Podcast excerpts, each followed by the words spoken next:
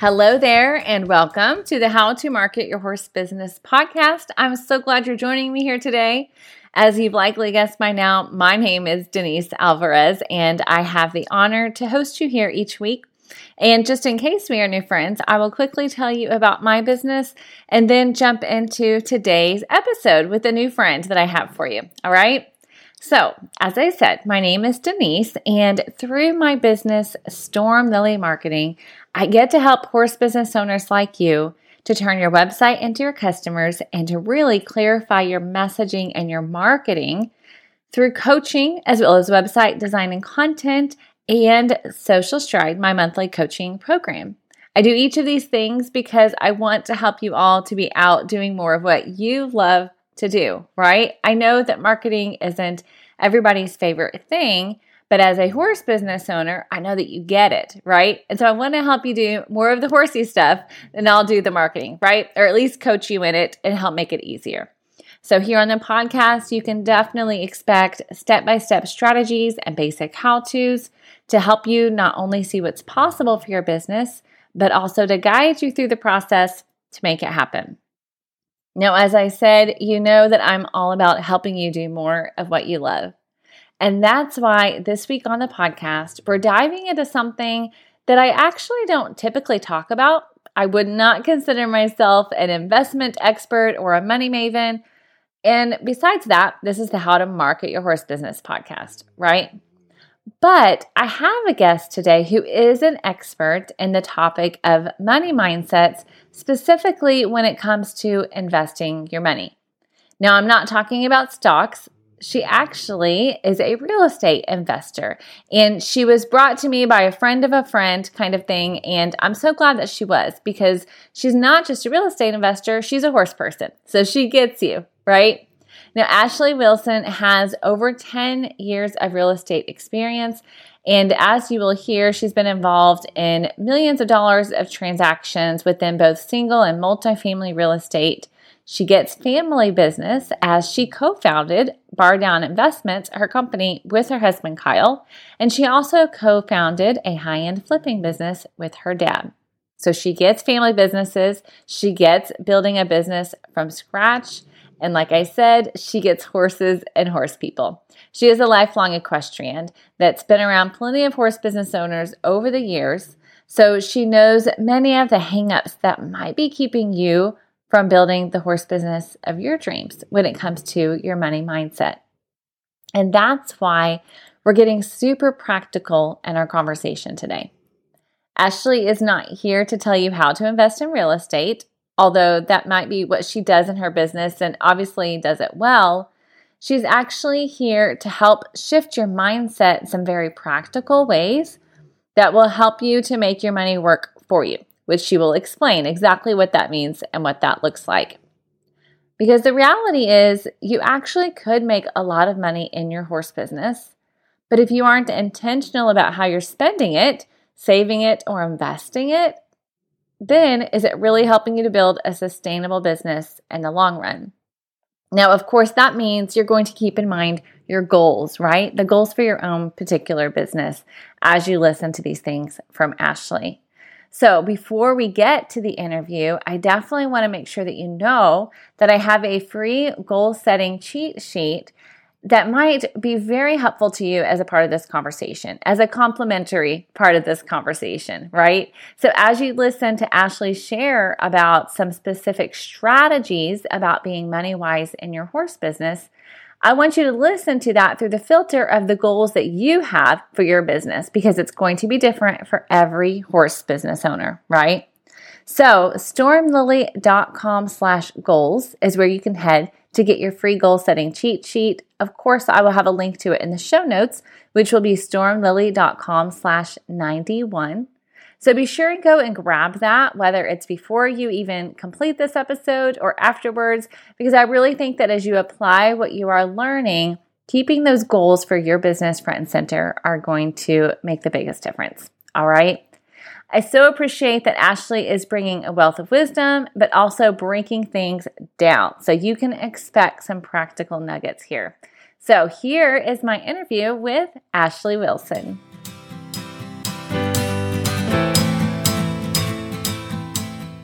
All right, Ashley, thank you so much for joining me on the podcast this week. I so appreciate your gift of time. Thank you so much, Denise, for having me.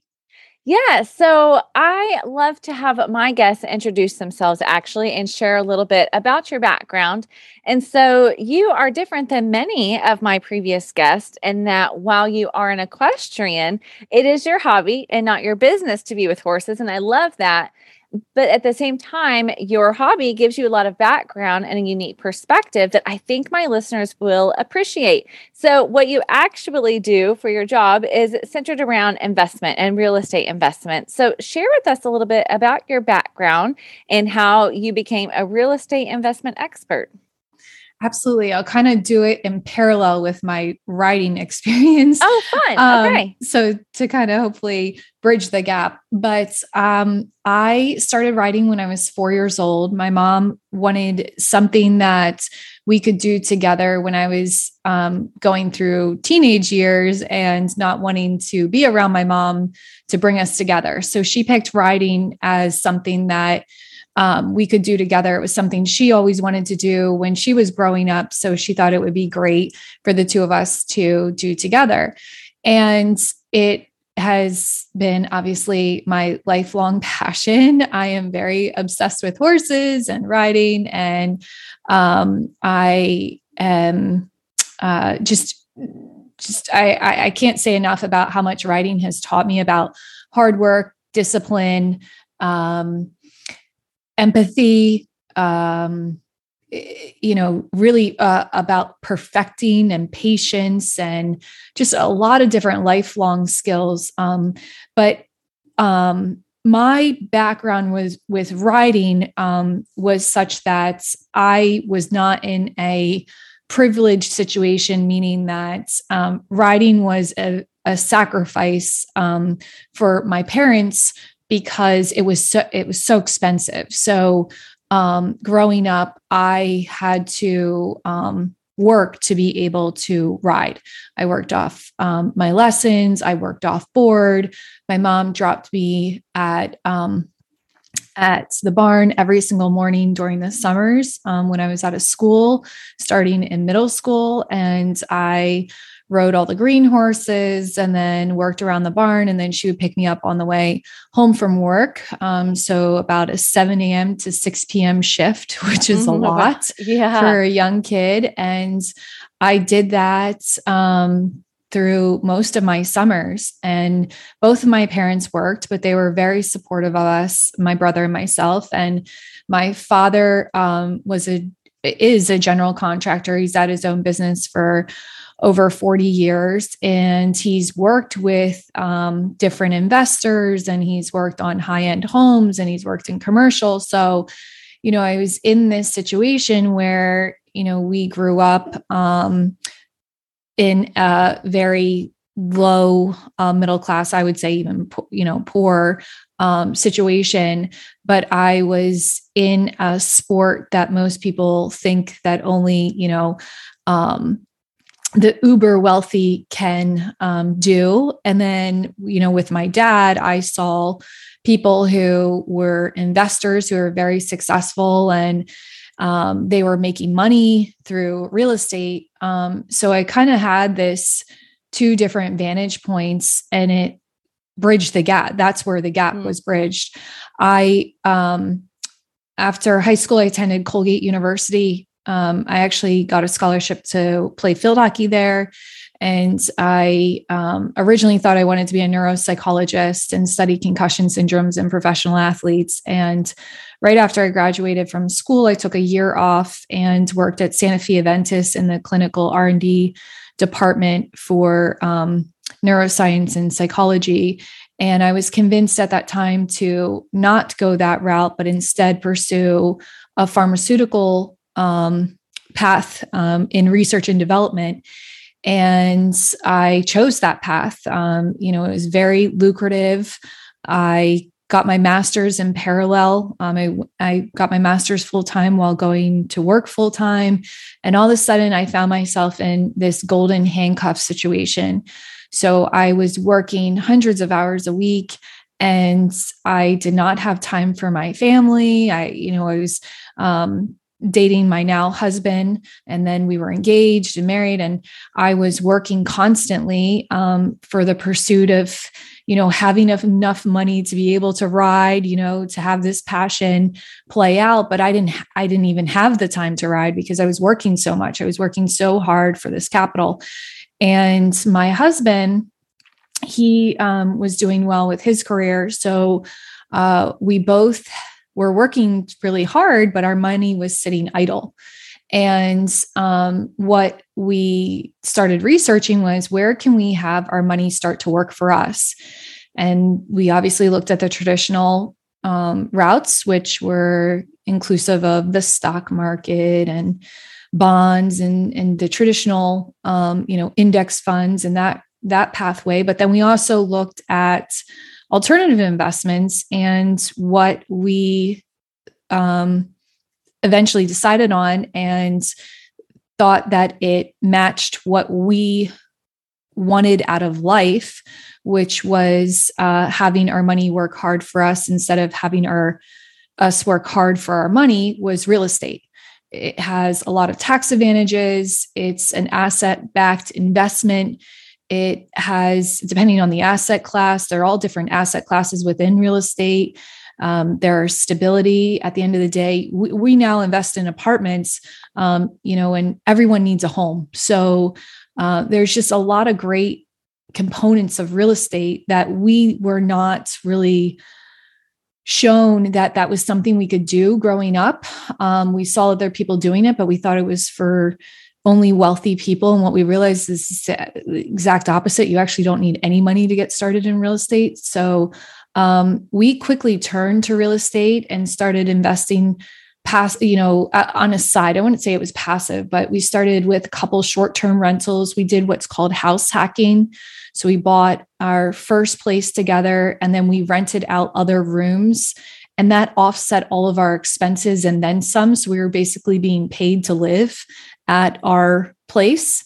Um, and that just quickly snowballed into um, I started a flipping business with my father. Um, you know, obviously, he's an expert at renovation. So it was a no brainer to partner with him.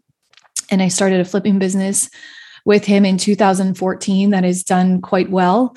And then four years ago, I transitioned into commercial real estate and we started buying large apartment buildings so we are approaching 1,500 units, um, over 100 million in um, asset value.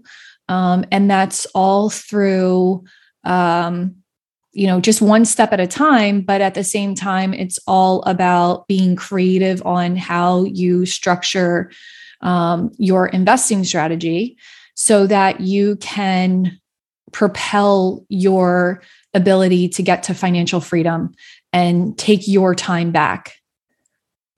Okay, that's all super interesting. And I love that you incorporated the riding so that I know my listeners appreciate and can identify with and understand a lot of what you were saying. I know, you know, having to work off your board and just that idea of all the life skills that you learned are so true, right? For everybody. And we love that. And we know that that was probably a big part of what made you such a hard worker later on in life. And now, of course, as well. But maybe you're not having to work those hundreds hours a week anymore.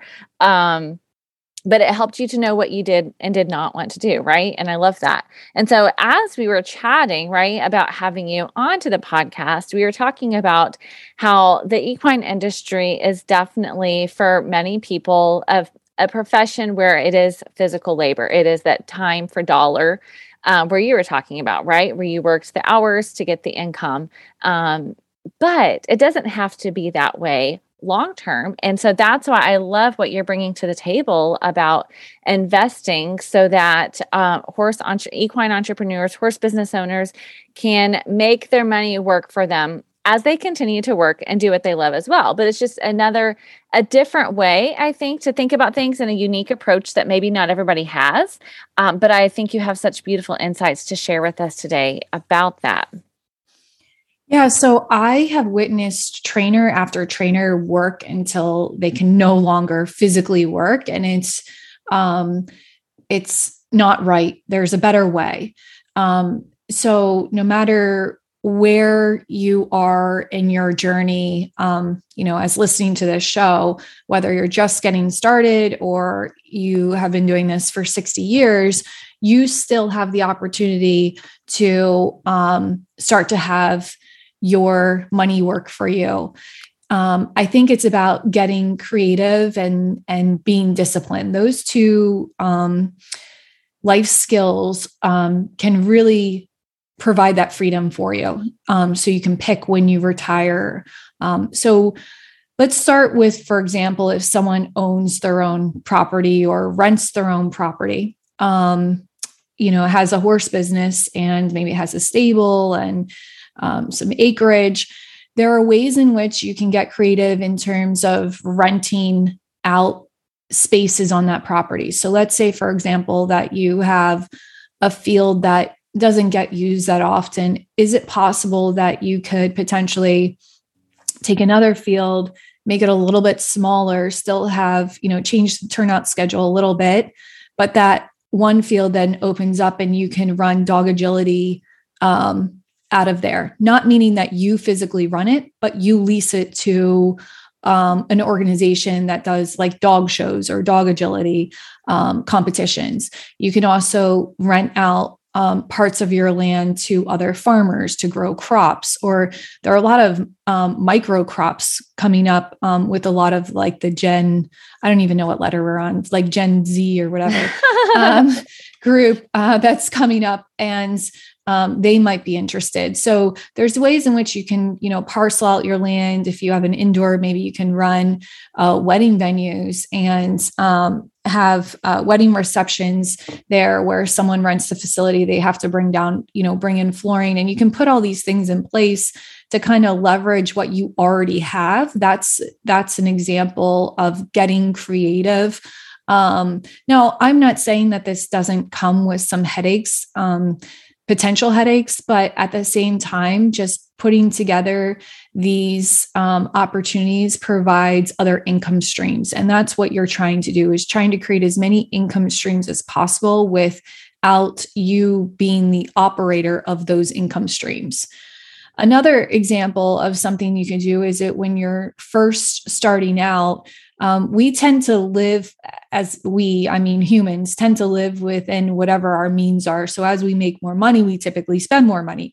But when you're first starting out, if you get very disciplined about this is how much I'm going to live off of and everything else I'm going to put aside for a bit, and um, I'm going to use that capital to eventually invest along a prod property or um, or project you can you can do that. You can be um, providing capital to someone else who's actively investing let's say in real estate. Right now with interest rates the interest rate hikes that's making it more and more lucrative for someone to be a lender so you don't need like hundreds of thousands of dollars you can even loan out let's say $10,000 or $25,000 a smaller capital amount and even if you had the wherewithal to do more than that, you could lend a, a smaller amount until you get comfortable with that person or the idea of it.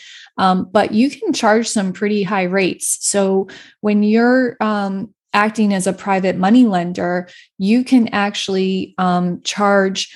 Uh, based off of someone's experience. So, for example, let's say my dad and I were doing a project and we needed some hard money or private money we could approach you and and you could say okay i you know i have $10,000 I can lend you, but you know, I'm going to charge one point of origination, which would be $1,000 just for the ability to loan, you know, obtain a loan from you. And then um, let's say, for example, you want to charge nine or 10% interest. Um, so we would have to make interest payments to you until whatever the term of that loan is and then um, pay off, you know, as long as the term allowed to do an early pre-pay, uh, um, an early payoff, you could do something like that, or you could structure it for a longer term loan. But what you want to do is create opportunities in which you can um, you can get your money working for you, especially in this inflationary environment. Any money that's sitting idle is actually losing money. Um, so another thing too, I know a lot, a lot, a lot of um, uh, people in this industry have been in the industry for a long time and growing up the old um, you know um, conditioned um, uh, lessons that we were taught growing up were you know don't have a mortgage pay off your debt pay off your debt pay off your debt. Well if you were um, able to take out a home equity loan um, during the last um, the last uh, you know lower interest rates and even today you can create what's called arbitrage which is you can lend out money and then make on the spread so let's say for example if you have a 5% interest rate but you can charge 9% you're you know to a private uh, that that example I just gave before, you can make 4%. So you can make on the spread there approximately 4%. So there's a lot of different ways in which you can kind of get creative and all of that is to start to build up your um, mailbox money, so to speak. And that will allow you to retire sooner. Um, it'll allow you to make, deci- you know, a lot of different decisions that you may not have made previously. When I worked in pharma, there was a, a leadership training seminar we all had to take. And one of the trainers said, the best decisions you ever make in life are ones that you don't feel financially constrained to make. And I've always um, appreciated that insight because I do think people make decisions, um, uh, better decisions or different decisions if they don't feel that it's tied to whether or not I'm going to have money to put food on the table, kind of thing. Um, so I just think that, you know, we see so many hard workers in this industry and um, they're not exposed and given these opportunities of how they can continue making money for themselves without, you know, physically um, working. And that's not the case at all. So I am a huge proponent for just providing education to people to to let them know there are other opportunities out there. Um, and even when you're in riding, if you're, you know, someone who is on the other side too, I have been able to ride um, so much more and have more control over my hobby and my passion because I've been able to figure out all these other ways to make income besides doing a nine to five. And I think that is something my trainer enjoys as well, because it's not like they're trying to cram all these lessons in after 5 p.m. every single day. Um, yeah.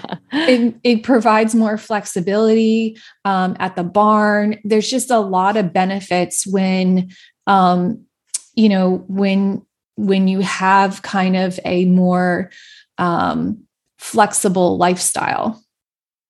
Yeah, oh, that's all so, so good. I love what you said in the beginning is about getting creative and being disciplined. And I so appreciate the real life examples that you gave. It reminded me um, a few months ago, I had Chris Stein on the podcast, who at the time was the national sales manager at Justin Boots. And he was sharing about getting creative about income opportunities as well. And now he had a friend uh, who rented out, you talked about renting out the land. So what he did is actually rent out his cows because 4 H and FFA programs are really booming in Texas right now. And so he actually rents out his animals to people that are in 4 H programs who maybe don't have land and couldn't otherwise participate. Uh, so, just another creative example of looking at ways that you can create additional streams of revenue. So, I love that. So, I asked you to share some tips and strategies that others that are listening that are the everyday horse business owner, right, can keep in mind.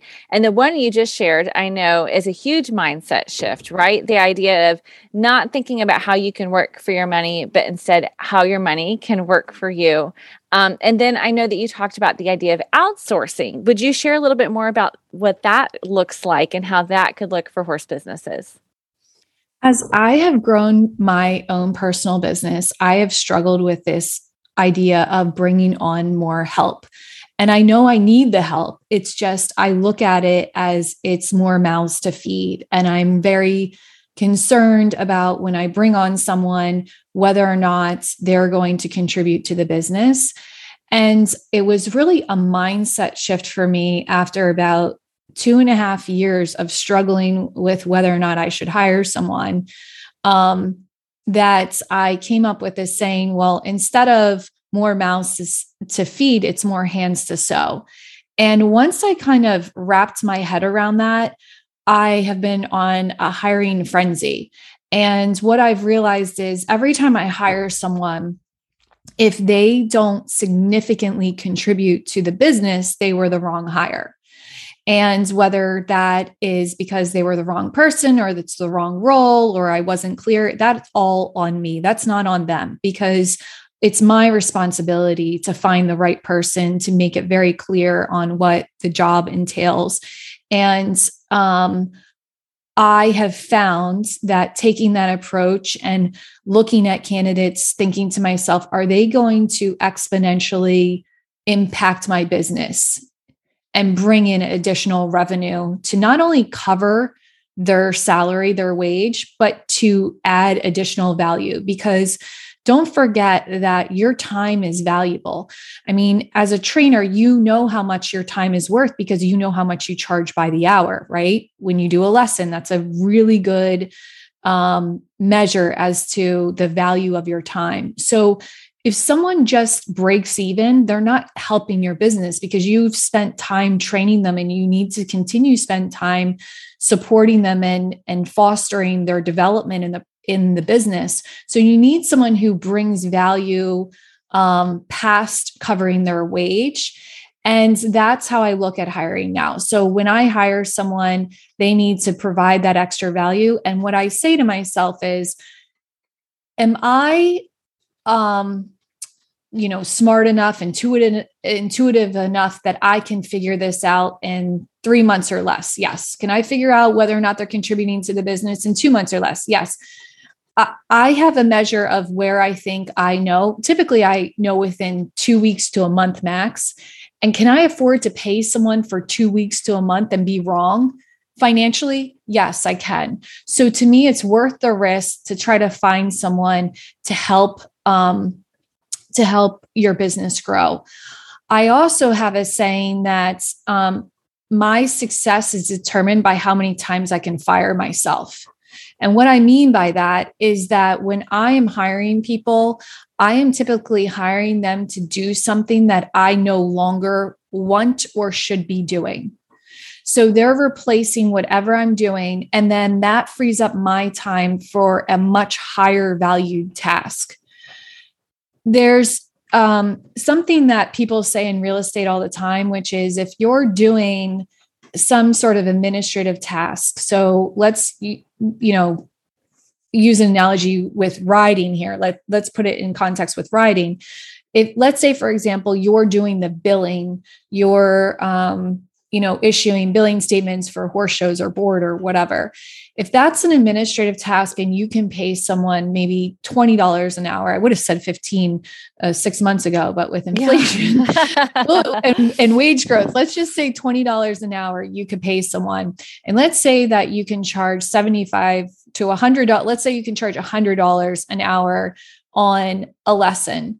You're really being paid $20 an hour every time you do billing so you may charge $100, but you're doing a task that's only $20 in value. So what if you outsource that to a, you know, your tax accounting firm because ta- your tax accounting firm whoever handles your taxes and hopefully you're not doing in doing them yourselves because typically they're super complicated. So if you're using a tax accounting firm, they typically have accountants that you can hire. Not you don't have to hire them full time. You can hire them on a very um, you know uh, finite set of hours. So let's say you hire them for two hours a month. And even if they charge you 30 or $40 an hour, that frees up two hours of your time it's probably frees up more than that because accountants are going to be experts at that. So they're what will take them two hours will probably take you four hours, right? Um, I don't typically find that um, trainers and people in the horse industry are also you know savvy accountants and right. and and super you know um, skilled when it comes to tech i'm not saying everyone i'm just saying that when you do something so well typically you don't do everything to that expert level normally you're an expert at one thing and you might be great at a couple other things and good at other things but you're normally not an expert at everything so i think something like that like an example like that would free up your time and it allows you to um, find other ways that you can use your time for a higher value and get more of a return.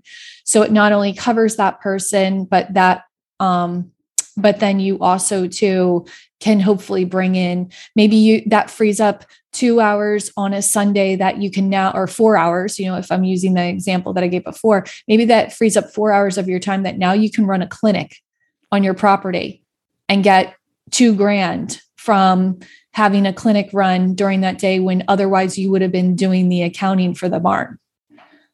Um, yeah. So just kind of looking at situations like that.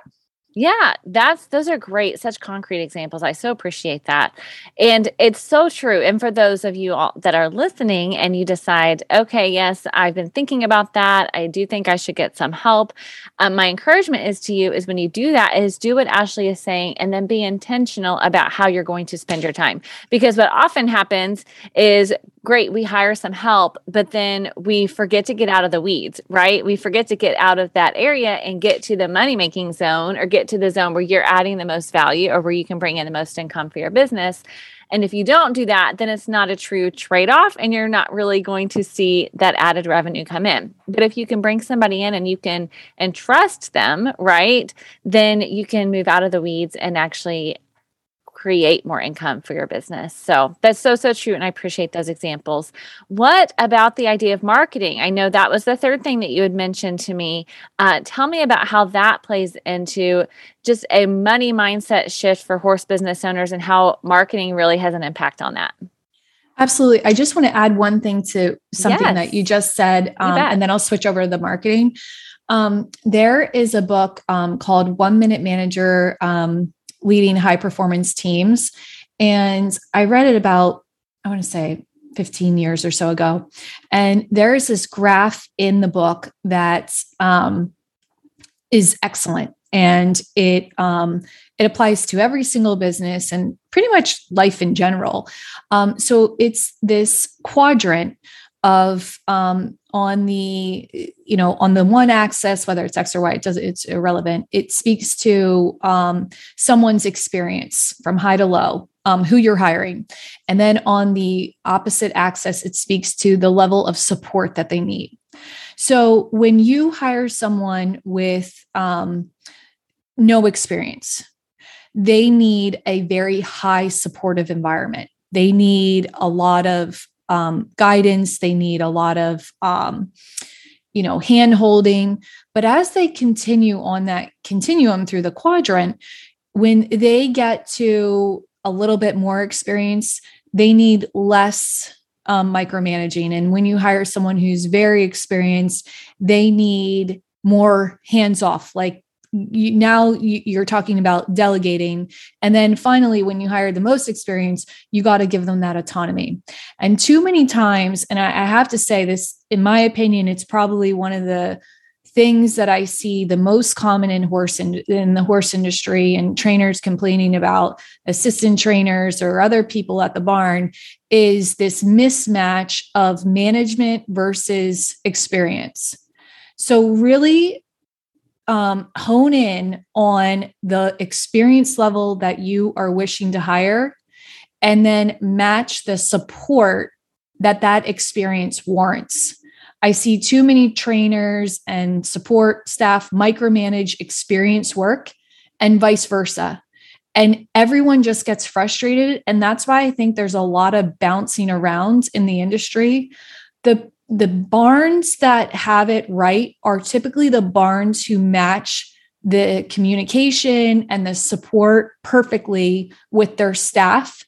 And whether it's give them the autonomy to you know with grooms where the groom knows the horse you know? So um there i've seen it two ways. I've seen the trainer kind of you know tell the groom what to do when the groom really knows what to do um, and that creates an issue. And I've seen the other way where, you know, like they need more support and they're nowhere to be found. So I just would want to say that too, because that's a huge component to having a successful business.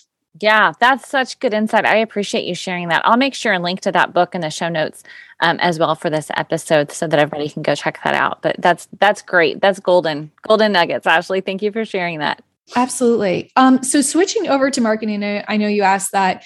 Um, I always think that if you show me a good marketing team, I'll show you a good business because today marketing is everything. There is a reason why we have so many kids becoming multimillionaires through social media. And that is because that is where everyone is going. Um, I think COVID propelled that because so many people were sitting idle at home and they needed to be entertained. And Hollywood was on break because no one was filming anything and putting out new content. So the content creators became us the everyday people and then fi- next step was people became celebrities by doing that so um, I think that when you have a very strong marketing team, and you may say to yourself, well, that's, you know, next level. It's not next level. There, it's very, when people say um, to me, well, what do you know about this farm? If they have really good marketing, I can tell you their barn colors. I can tell you their logo. I can tell you the trainer's name. I can tell you where they're located. And I may not have ever ridden with them or competed against them, mm-hmm. but it's because when you um, you know go on these social media platforms they pay for sponsored ads they um, you know at the horse shows all the coolers match all the you know the barn um, drapes and everything um, are all monogrammed and cohesive and um, but mostly the social media side of things um, with all the content creation it grabs people's attention and um, it does a very good job of um, of really bringing in business um, to barns and organizations. So you might not even I, I might not even be talking about um, like actual clients for your barn, but if you're talking even about um, getting creative with additional space, having a lot of um, marketing out there you will be surprised how many reach out to you as well. So it's not about pushing, okay, well, my indoor is available. Someone might see a picture of an indoor and say, wow, that's gorgeous. I want to have my wedding there. And they reach out to you and they say, I'll pay you $10,000 just for, you know, three hours uh, use of that indoor for, for our, our reception. Um, you know, so it's things like that um, where marketing can really propel your business forward. Yeah, that's so good and so true. And so many people, which is why I started this podcast, right? Marketing can be overwhelming for so many people. Um, but the reality is, is one step at a time and every little bit really does count. And so, you know, for anyone that's listening saying, okay, I hear you, I've been nervous to try it out, um, then definitely, you know, reach out to me if you have any questions. Visit my website, stormlily.com. Uh, there's a getting free getting started guide, but you know, when you start to really figure out who it is you're wanting to reach and you figure out the elements like Ashley was talking about, the branding elements and the logo and the design, but also the messaging, and all those things begin to come together, then you really will start to connect with the right people. And it may bring in new people that you would otherwise never meet. Um, so you are absolutely right. It's a huge, huge component um, when creating just a long term strategy for your business, which is what I love that you're talking about today. It's yes, your your background is investments, but you obviously have a mindset of you know just thinking strategically about your business, and so I think horse businesses could absolutely benefit from that. I so appreciate you sharing these things, Ashley. Before we close out, I always like to just give an open door and ask if there's anything else that you have in mind or that you think my listeners should know. Um, it can be about investment and real estate planning, but it also could just be about overall business practices as well, because you obviously can speak to both very clearly. Thank you very much. Um, I just think that so many people get turned off by thinking um, oh, I don't have enough money, or oh, I'm too old, or oh, I'm too young.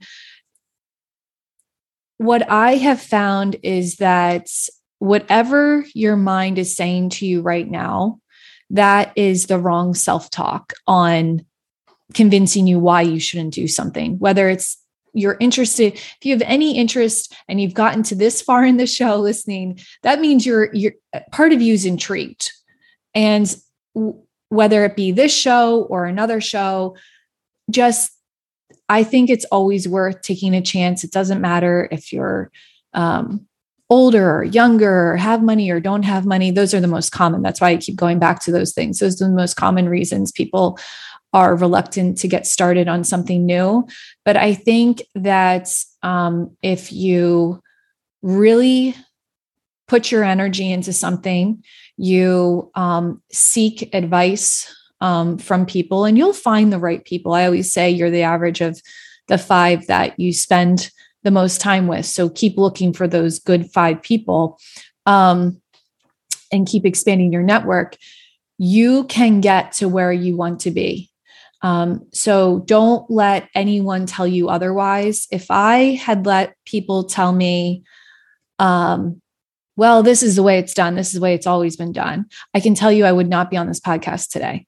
I was told when I first got started in real estate, you can't get a bank loan until you have two years of tax returns. I barely had one year of tax returns and I got a bank loan. And how did I do it? I kept asking until someone told me yes. But no one else had done that before. Everyone else had just said, well, the industry states that you need two years of tax returns until you can access a bank loan to finance a construction deal. And I just said, that's impossible. There's got to be, there's got to be a bank. There has to be a bank that is willing to do it. And I just kept asking until someone said yes. And that's what I think you have to do is you just keep banging down doors until you get to where you want to be and don't let anyone tell you that it's not possible because there's always someone who makes it possible that everyone else then follows. Mm, that's good. That's really good closing advice. And it is so much so much so much of what you said it's so about that mindset right? What you just talked about was that idea of negative self-talk and and telling yourself what's true and what's possible instead.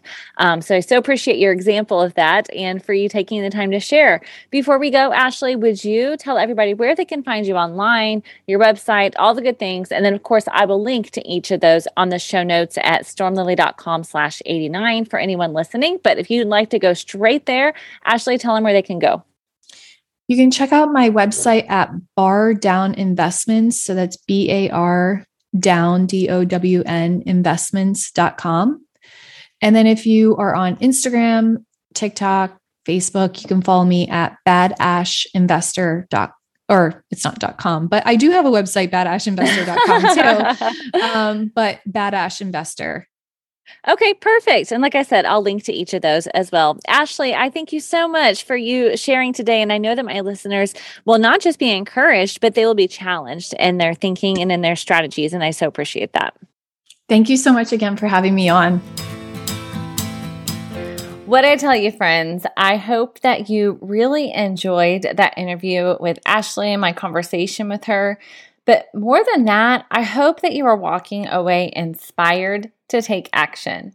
Now, I know that Ashley shared a number of different things, and so I do not ever want you to walk away from the podcast overwhelmed. So, my encouragement to you is to pick one thing that you want to start taking action on right now. Okay. Now, of course, keeping in mind your goals. So, if you have not yet grabbed your goal setting cheat sheet, go to stormlily.com slash goals and grab that, or go to stormlily.com dot com slash 91 and i'll have the link there in the show notes as well so as you're taking action take action with the things that are going to get you closer to the goals and the dreams that you have for your family and for your business because that's what you just heard Ashley has done. There were things that she was told she couldn't do, but because she knew where she was headed and what she wanted, she was able to make it happen, right? And I know that you can do the same. So I am encouraging you to take action, keep moving forward, doing what you need to do to make progress and take the steps necessary to help you to build the dream business that you know you're going to love for your horse business, right? And I know again that that does not look the same for every single person, but I do know that the things that you learned today can apply regardless. All right.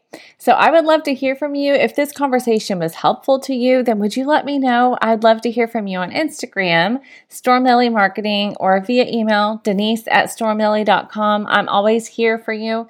And of course, if it was helpful, let Ashley know as well. All right. I'm so glad you joined me here today. I hope you will continue to come back as we are getting ready to dive into some social media focused episodes. So stay tuned for that. And in the meantime, go have fun with your horses. All right, I'll see you here next week.